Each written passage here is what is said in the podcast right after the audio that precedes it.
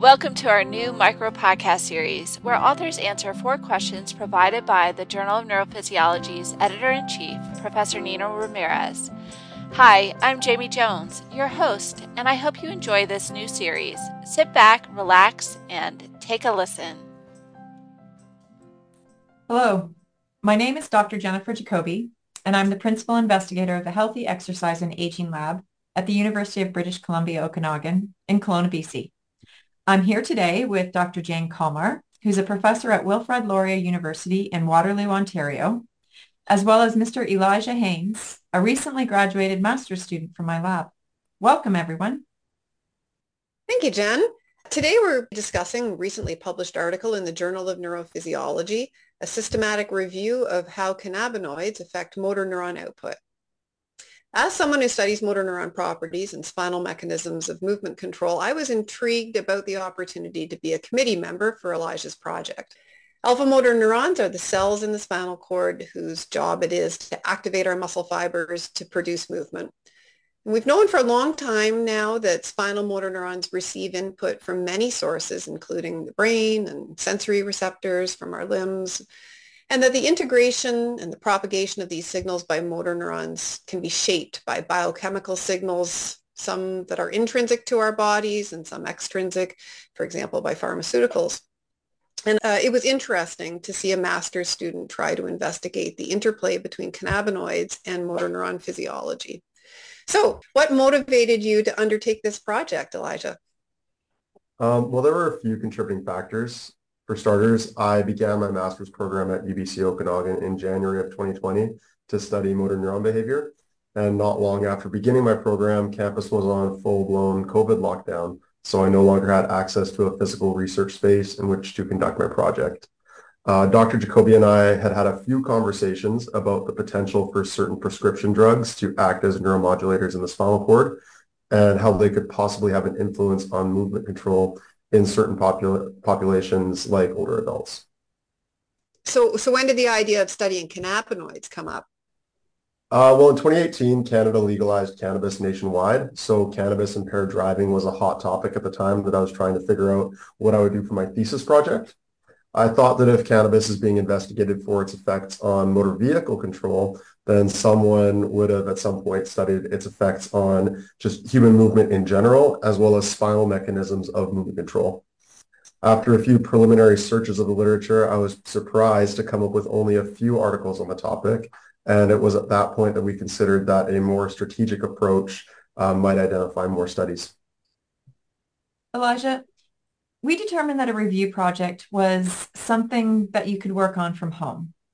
And that was necessary given the uncertainty around the lockdown and lab testing being unavailable.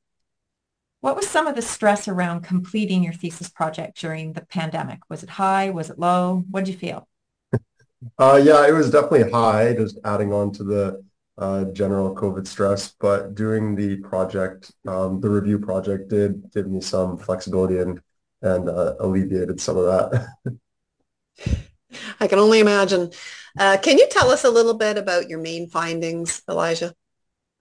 Absolutely. It's a very detailed review, so I'm going to try to give uh, my best attempt at a high-level overview of what we found.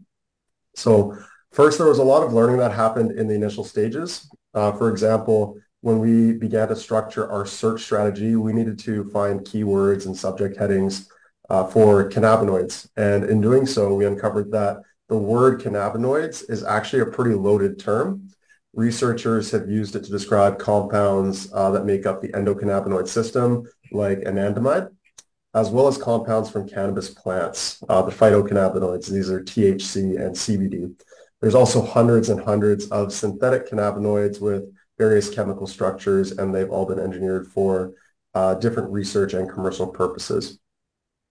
So the funny thing is, the funny thing about cannabinoids is that the term can actually describe uh, compounds that interact with the CB1 and CB2 receptors as either agonists or antagonists, as well as the plant-based cannabinoids that, and some of which have very little reactivity with cannabinoid receptors, uh, like CBD, for example. Um, altogether, the, this uh, this broad definition of the uh, of cannabinoids makes the body of literature on cannabis and cannabinoids extremely diverse. That's interesting. And I remember we had several discussions about what the motor neuron literature would be that we were searching for. Um, now, motor neurons start in the spinal cord, as Dr. Kalmar already identified, but their axons extend quite far into the periphery in order to innervate muscles all over the body. Now, this suggests that cannabinoids could have an effect at several different sites along the motor neuron. Can you talk to us about that? That's right. Um, it could have an effect at several different sites, and that's why we opted to take a broad perspective on motor neuron physiology and specifically attempt to identify any studies that administered uh, uh, some type of cannabinoid and then uh, measured virtually any kind of data that would be related to motor neuron behavior. So we have everything from ventral root recordings to uh, motor neuron membrane potential recordings, as well as electromyography and reflex studies in the review. In total, we managed to find 23 studies that met our inclusion criteria, and we brought together research from um, few diverse areas of neuromuscular physiology. We found a few studies that looked at the effects of cannabinoids on central pattern generators. These are the cellular components that uh, drive cyclical movement to motor neurons. So this, these would be um, the mechanisms behind movements like walking or running. And there was also some evidence that CB1 agonists could increase the frequency of cyclical motor neuron output and that CB1 antagonists had the opposite effect, uh, slowing down this movement pattern. We also found some research to suggest that THC, which is the main psychoactive component of cannabis, uh, can reduce reflexive re, uh, feedback to the motor neuron pool, and this could have an influence on posture and balance in humans. Some areas of research, like research on cannabinoids at the neuromuscular junction, contained a variety of conflicting reports. Uh, we also noticed several instances where studies reported that changing the dose of a cannabinoid could drastically alter the effect of that cannabinoid, and in some instances completely reverse the effect.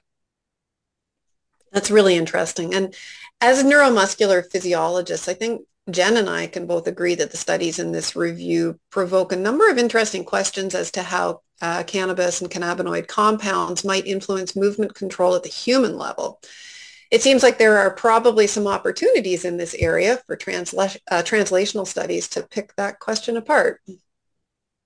Yeah, there definitely are. Uh, providing a basis for future research on cannabis and spinal mechanisms of movement control was one of our primary goals in undertaking this review. You know, that's really interesting because the method of doing a systematic review has historically and typically been applied to health research. Um, it's not as often applied to answer basic science, science questions. People might find it interesting to know that scoping reviews, which is the systematic review framework that we applied, could also be highly, uh, highly applicable to basic science. That's right. Uh, the rigid format of traditional systematic reviews is often too demanding for bodies of literature in the basic sciences because models and techniques that are used um, tend to be very diverse. Uh, and for a systematic review, you need similarity in order to perform meaningful statistical analyses of results and to uh, interpret findings.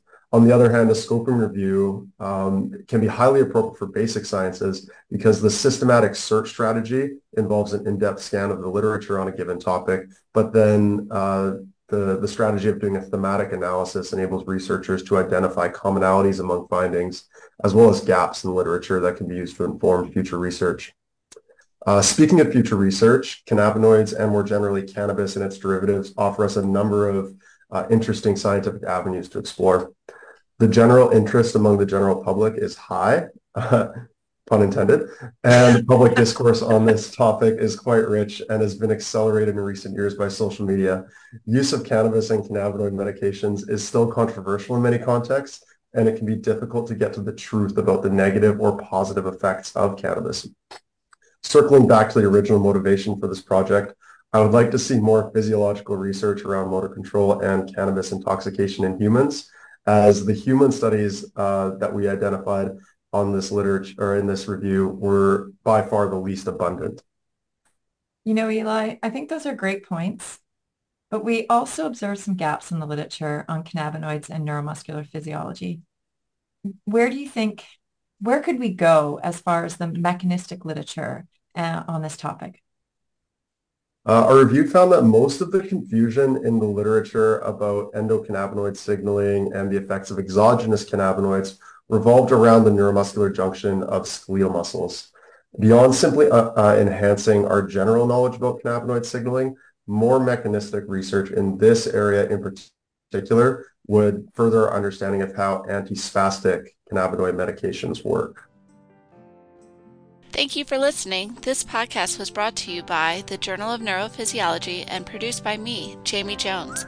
If you would like to hear our latest episodes, please visit the Journal of Neurophysiology's homepage.